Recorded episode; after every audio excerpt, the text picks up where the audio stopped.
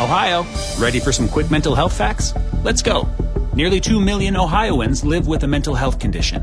In the U.S., more than 50% of people will be diagnosed with a mental illness in their lifetime. Depression is a leading cause of disability worldwide. So, why are some of us still stigmatizing people living with a mental health condition when we know all of this?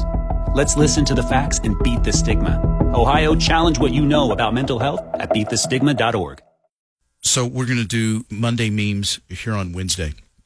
So who would like to start? Colleen, you usually have the most.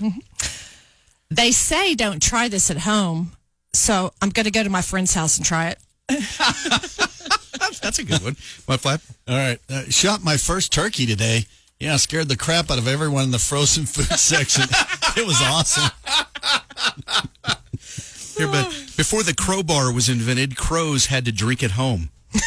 Oh, thank you. All right. Colleen. Lead me not into temptation. Oh, who am I kidding? Follow me. I know a shortcut.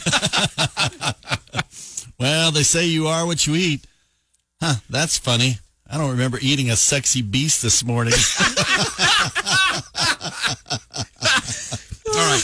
Apparently, it's only appropriate to say, "Look at you! You got so big." To children, adults tend to get offended.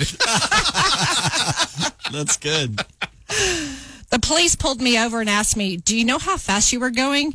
I said, Obviously not fast enough. You caught me. That's good.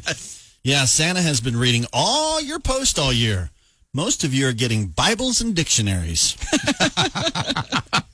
All right, you got one more. When I get a headache, I take two aspirin and keep away from children, just like the bottle says.